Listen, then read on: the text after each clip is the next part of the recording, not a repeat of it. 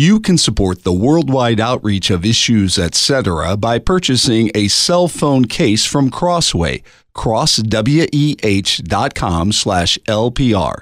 You'll find cell phone cases for issues, etc., Lutheran Public Radio, The Word of the Lord Endures Forever, and Luther's Seal with the Reformation Solas, crossway.com slash LPR. A percentage of your purchase will support issues, etc., crossway.com slash LPR. If summer doesn't sing in you, then nothing sings in you. And if nothing sings in you, then you can't make music. Something she told me. Hello, I'm Lenny. Hello, Felicia.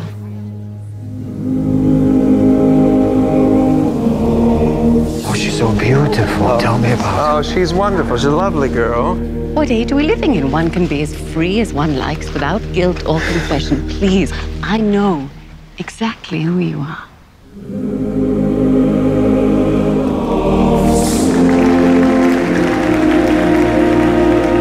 He can be the first great American conductor.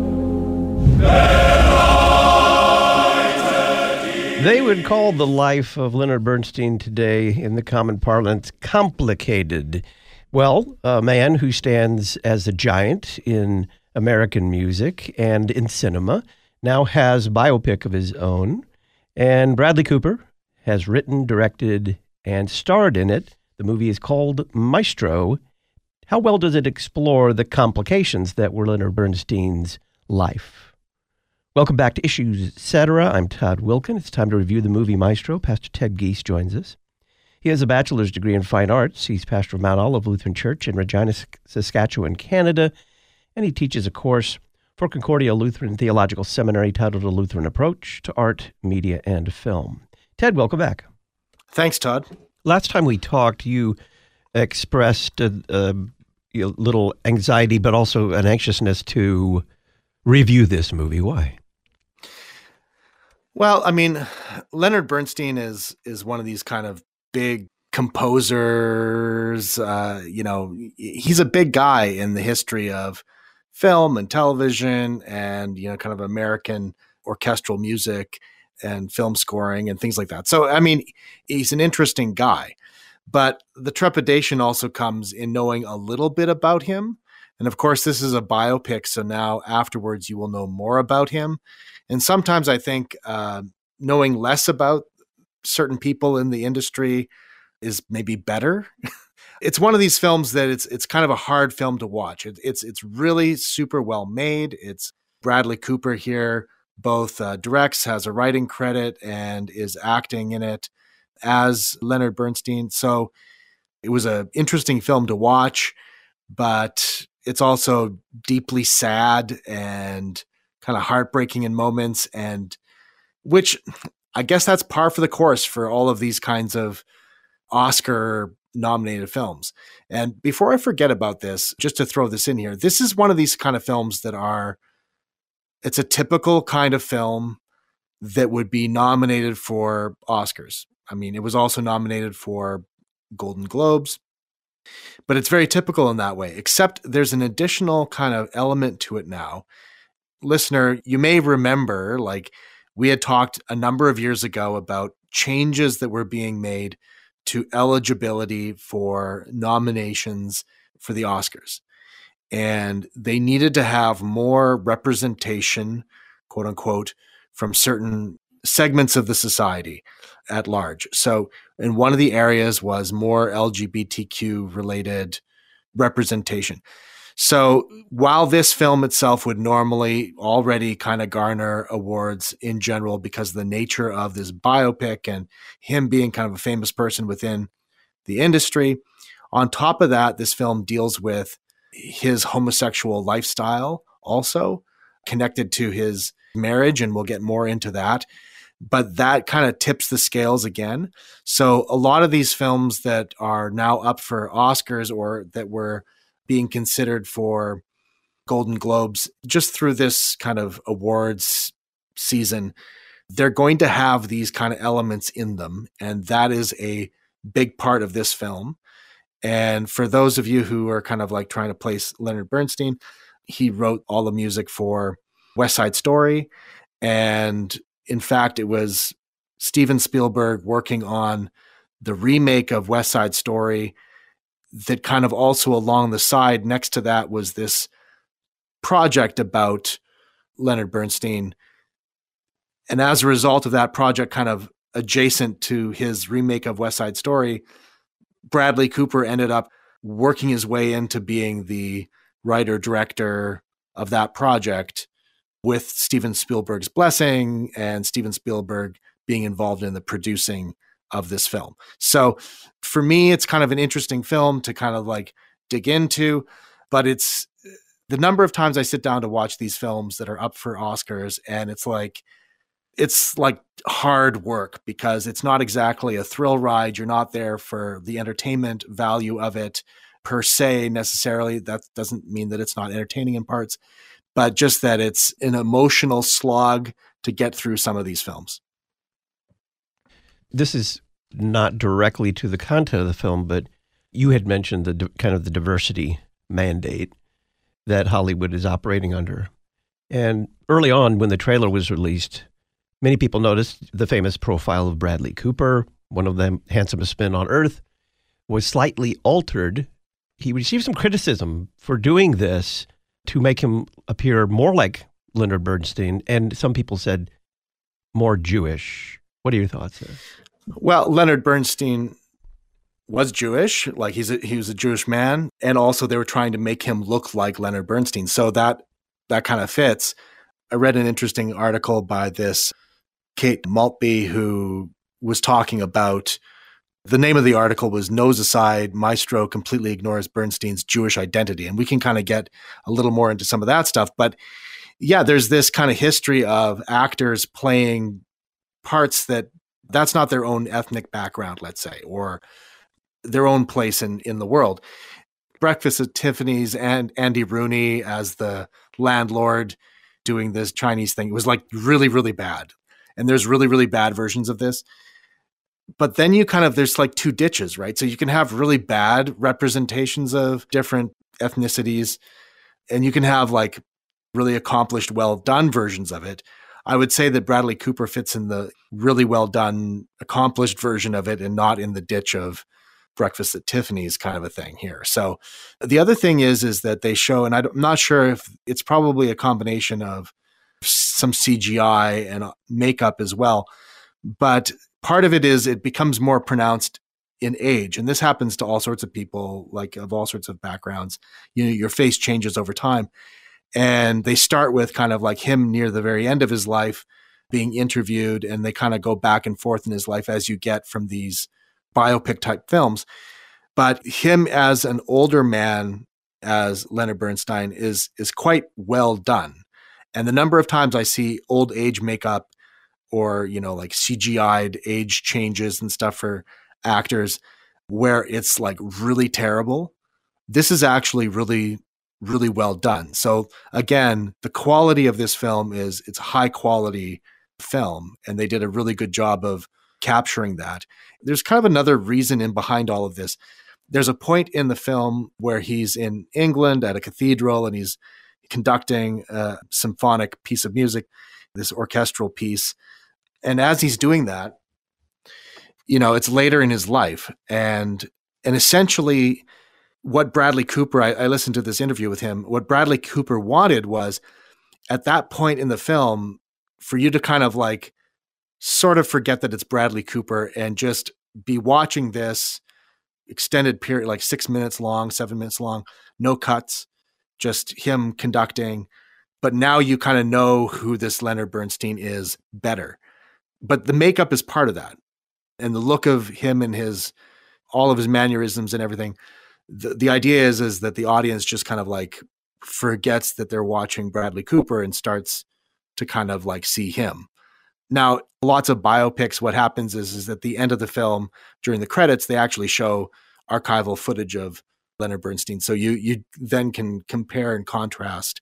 But they do a really good job of this stuff in this particular movie. The side kind of comment with all of this is that because of diversity, equity, inclusion uh, mandates within some of the studios in Hollywood right now, you're starting to, in a granular kind of way, get down to this idea where it's like, if you're not like a, a Chinese animator, let's say, you can't even animate a Chinese character for a movie. It's so, it's becoming so narrow that you have to be the thing to act in the thing. And it kind of, I don't know, like they're having a bit of a crisis of acting in Hollywood right now. So yeah, there there are some people who are have made comments about Bradley Cooper in this particular role, but he he's done a, a very good job in terms of representing Leonard Bernstein. Pastor Ted Giese is our guest. We're reviewing the movie Maestro. On the other side, he said it was sad. How much of that is tied up with the plot of Bernstein's life as a closeted gay man?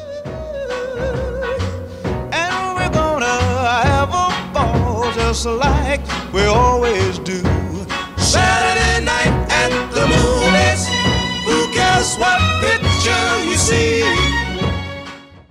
What does it mean to inwardly digest God's Word? Find out in Pastor Will Weedon's column in the latest Issues Etc. journal. We'll send it to you for free. Just click the red journal subscription button in the right hand column at issuesetc.org.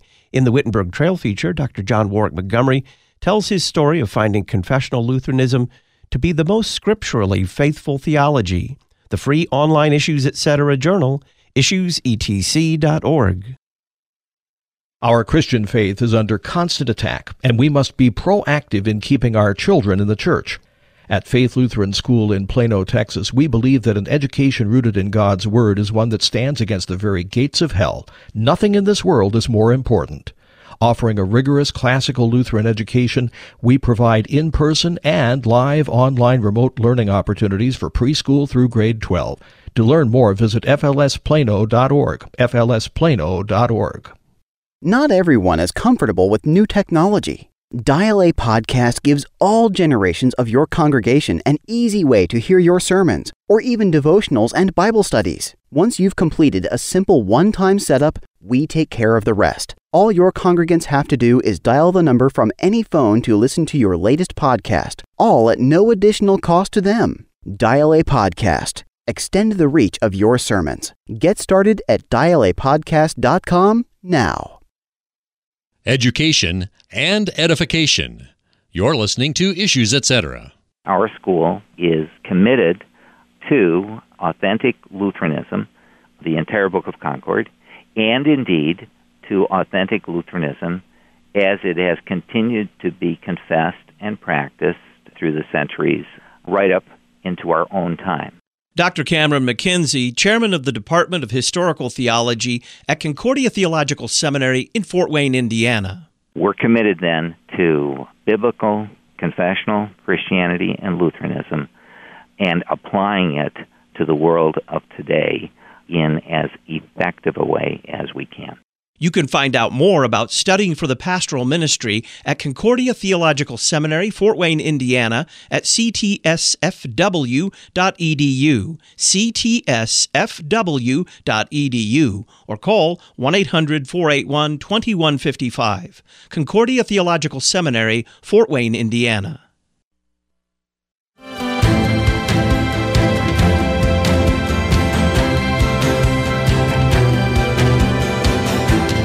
Welcome back to Issues Etc. I'm Todd Wilken. We're reviewing the movie Maestro with Pastor Ted Giese. Ted, you mentioned earlier that the movie is sad, and I'm wondering if that's just your reaction or whether or not telling the story of a closeted gay man and the deception and confusion that must have caused in his real life, uh, it's part of the film's design. Personally, I find it on the sad side of things. And that's me as a a viewer coming to this film. I would describe it as like this complicated professional and married life on screen about Leonard Bernstein.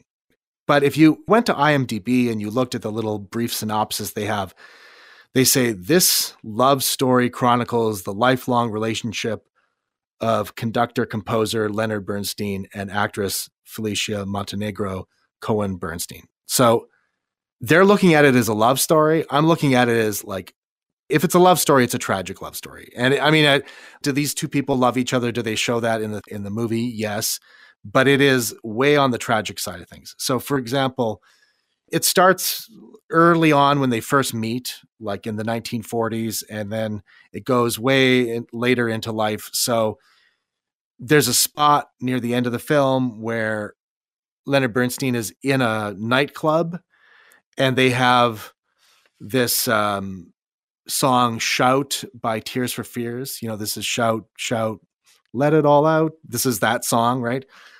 And he's kind of slow motion dancing with this young guy who wants to be a conductor and he's been kind of tutoring him at, at like a kind of a conductor camp school kind of a thing and now he's at the nightclub and they're slow dancing to this pop song by tears for fears and it's kind of going to ruin that song for me probably because now i'm just going to think of that scene and it's just kind of this old man with this young guy and it's everything about it is tragic and sad to me as i'm watching it.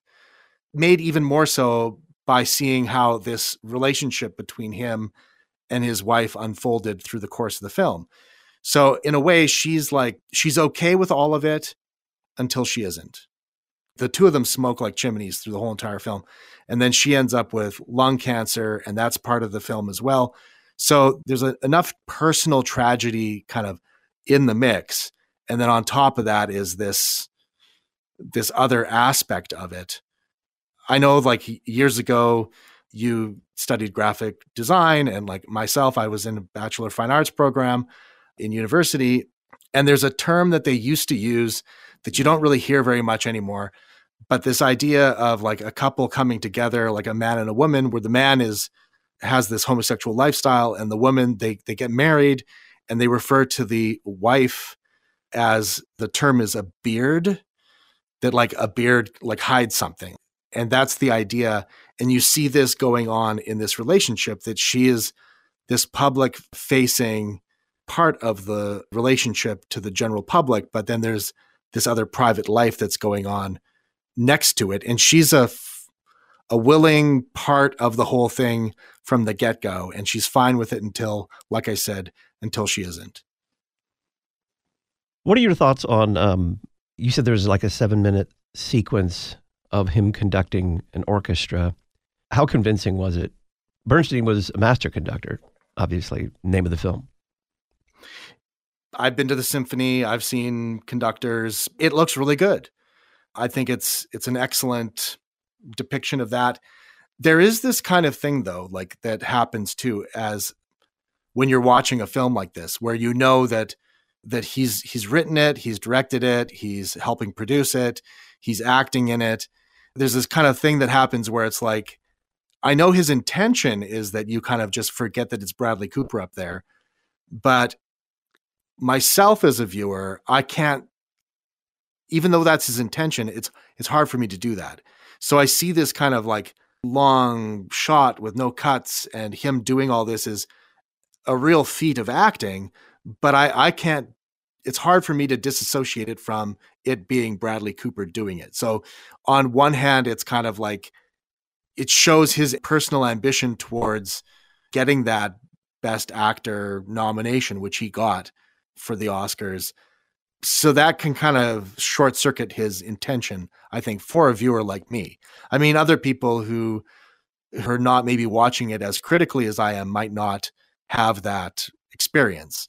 But for myself it's like i you know well martin scorsese's killers of the flower moon had a chance to watch that and there's a moment where martin scorsese shows up in it and alfred hitchcock and different directors have done this at different times but sometimes it works great and other times it kind of comes off as i don't know self-indulgent or at least it's not doing maybe exactly what people are expecting. So so it's it's kind of a remarkable moment in the film but at the same time it's like for me personally it's it's hard to unhinge everything. We are reviewing the movie maestro with pastor ted Giese, and we'll get his pastoral concerns next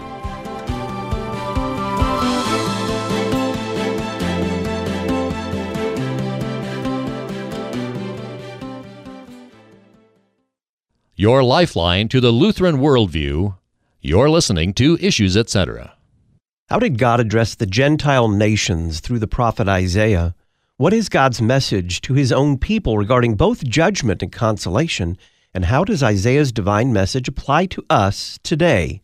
Find out in the new Concordia commentary on Isaiah, chapters 13 through 27. Learn more at issuesetc.org or by calling Concordia Publishing House 1 800 325 3040. The Issues Etc. Book of the Month for February, the Concordia Commentary on Isaiah 13 through 27.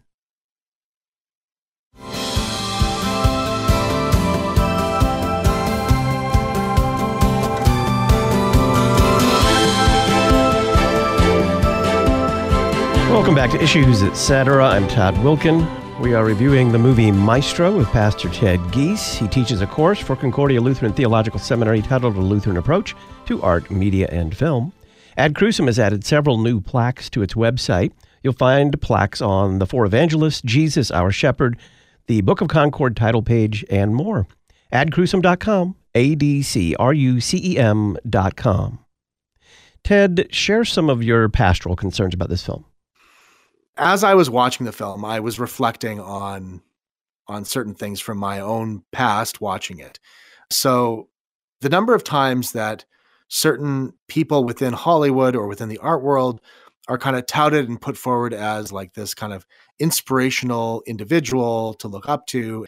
And the number of times that I personally going through art school had that happen where they were promoted to you, but then they kind of didn't really bring up these other things. That happened quite often. So I think Leonard Bernstein is a guy that kind of fits into that category. It being kind of difficult to to sometimes once you know certain things about an actor or uh, in this case a composer and a conductor, it makes it kind of hard to like take what they're doing uh, and separate it from the the life that they're they've lived or that they're living. That's kind of a a thing here. So as viewers watching this film, you might come to it as like, oh, I love that West Side Story movie. It was so great. You know, oh, he did on the waterfront the music for that. Oh, that's great. Or the I, I remember those like children's like orchestra, like a guide to the symphony kind of things that he used to do. That stuff's also like I remember all that stuff. And then now you're to sit in the theater and you're to get hit with all of these other things. And that might not be what you're signing up for when you are sitting down to watch this movie. Now, that doesn't mean that you shouldn't think about these things sometimes or that being confronted with these things isn't can't have a worthwhile end result. But I think that the worthwhile end result, and this is where my pastoral concern would come in, and, and I've, I've said this before, it's like if you're going to watch a movie like this, or you find yourself watching a movie like this, don't forget your catechism. Don't forget what scripture teaches about the things that are placed in front of you.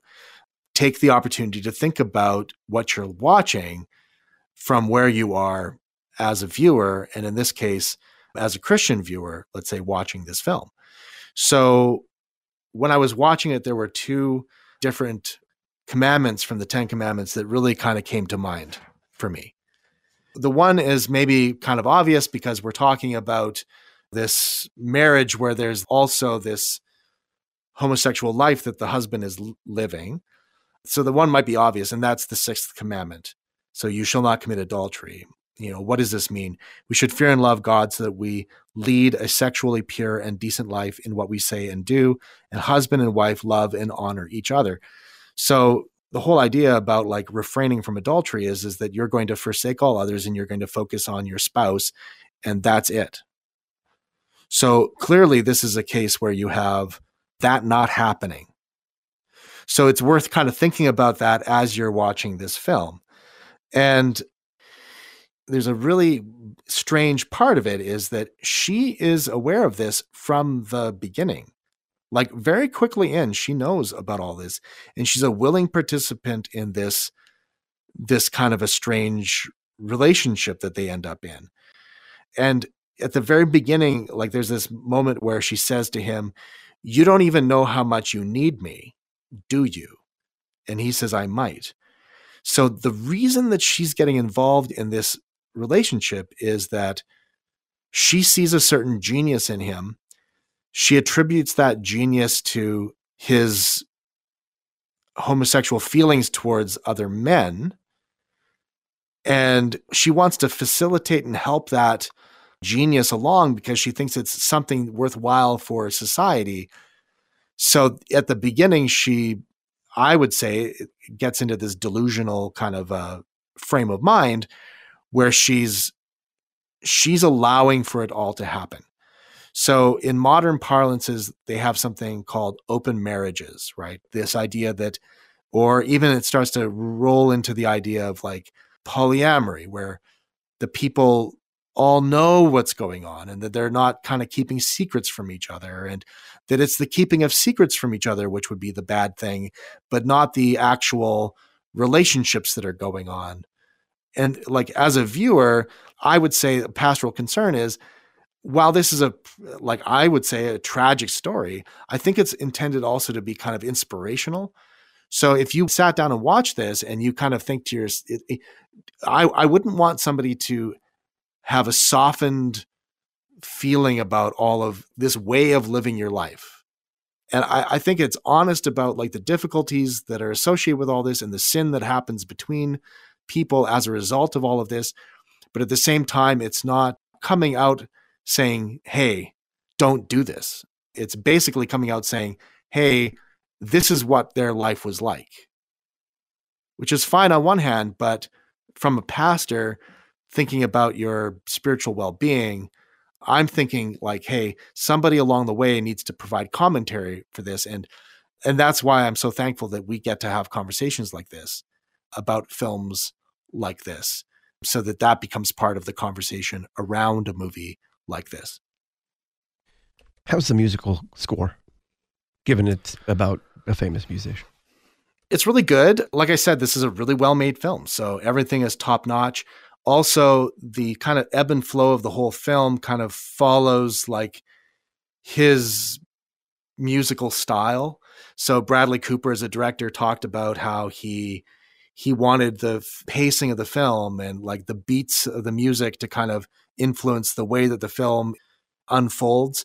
So if you're really big into the music end of things, if you're like quote unquote a music snob kind of a thing like that, and you just love all of that stuff to death and you've listened to his scores over and over again, you're going to notice certain things like the music from on the waterfront is near the beginning of the film and like there's just there's some like uh and just like the way that he incorporates certain pieces of music into the film are fun and interesting so like there's a lot to enjoy when it comes to that kind of end of things.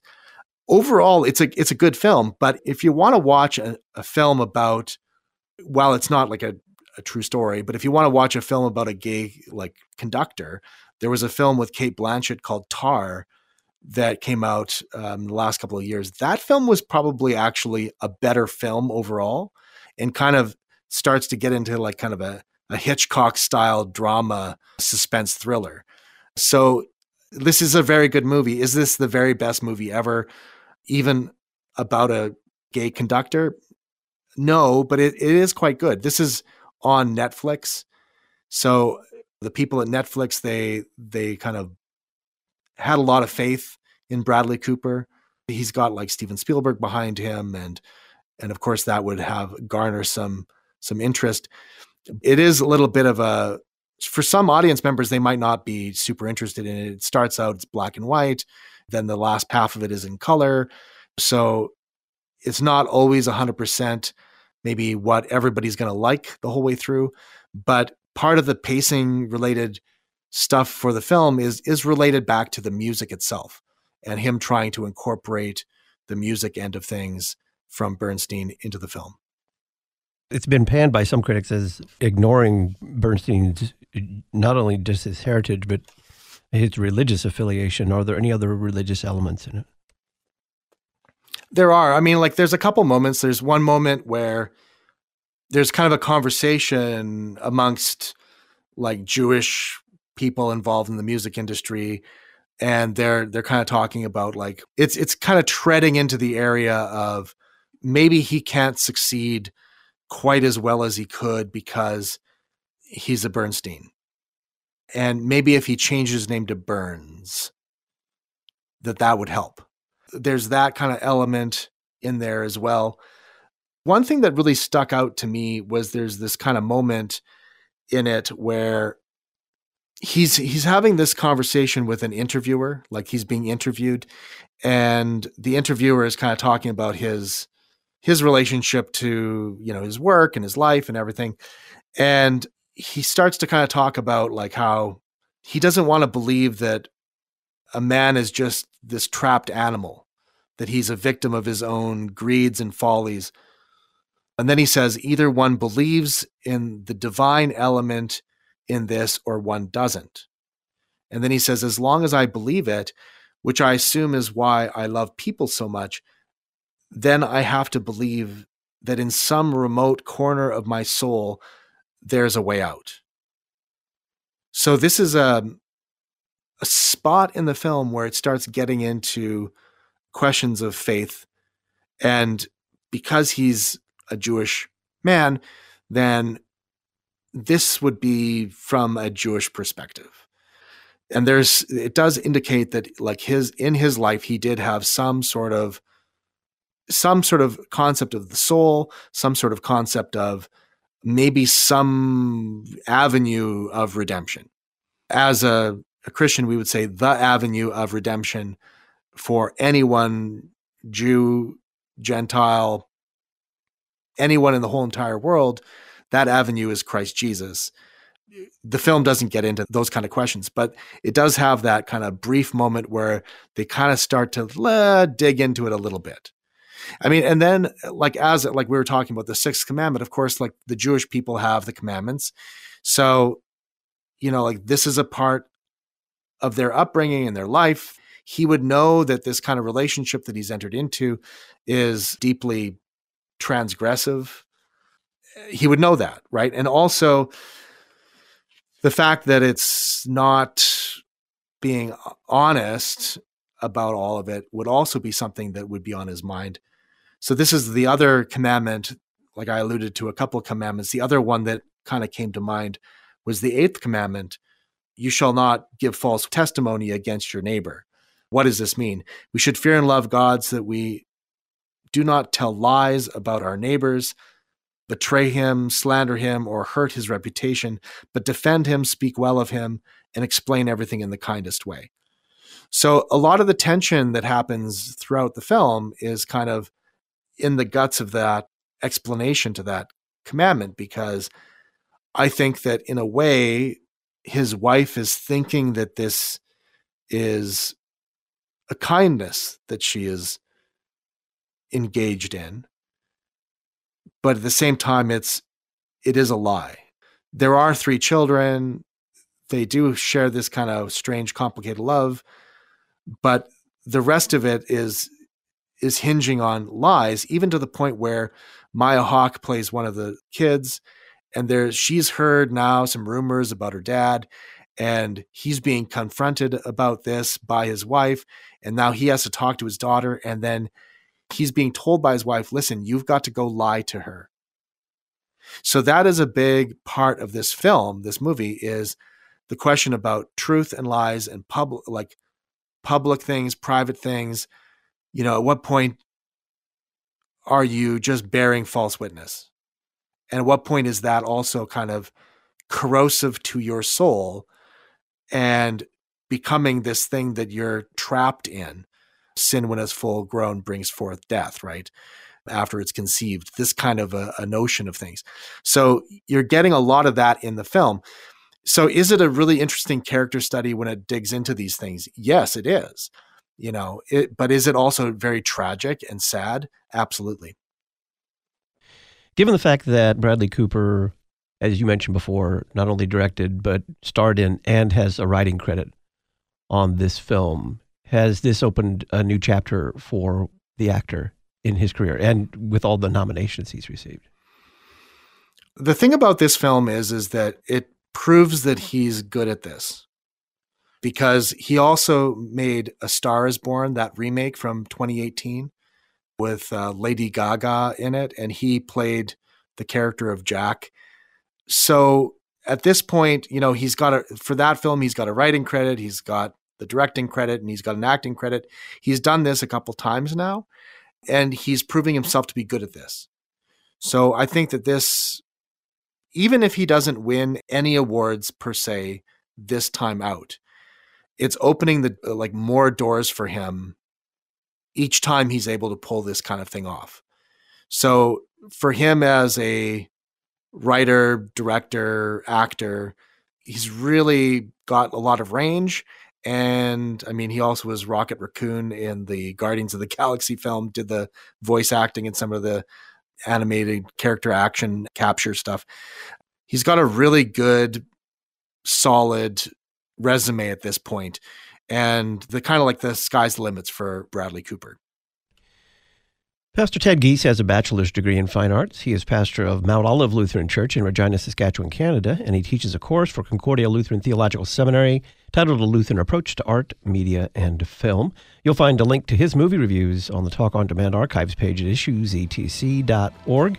Ted, thanks. Thank you. When we come back, we'll respond to your unanswered Bible questions with Pastor Brian Kachelmeier and Pastor Bryan Wolfmueller. I'm Todd Wilken. This is Issues, Etc.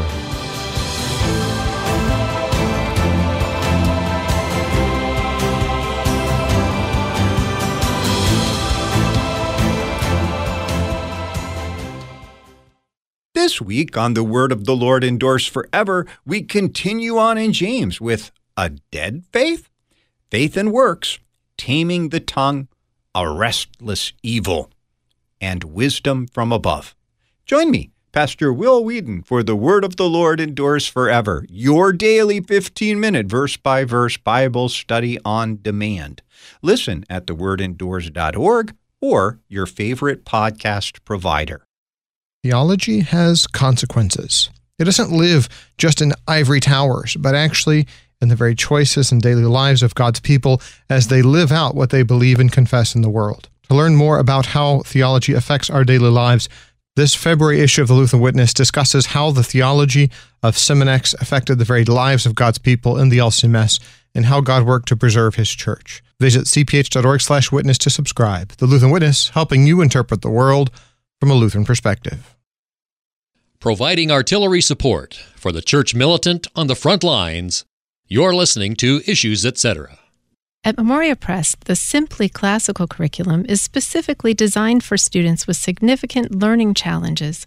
This complete program includes everything you need for a school, self contained classroom, tutoring, or homeschool to make a classical Christian education accessible for any child. To learn more, visit us at simplyclassical.com and use the coupon code LPR24 at checkout. Simply Classical, a beautiful education for any child. Hey, young adults, are you finding it harder and harder to meet and connect with other Lutheran men and women? Join us at University Lutheran Church in Champaign, Illinois on Saturday, April 6th for the Martin plus Katie Conference. We'll talk about being men and women in Christ, meet new friends, get to know each other, and have fun. Register at martinpluskatie.org. That's M A R T I N P L U S K A T I E dot org. Registration closes on Palm Sunday.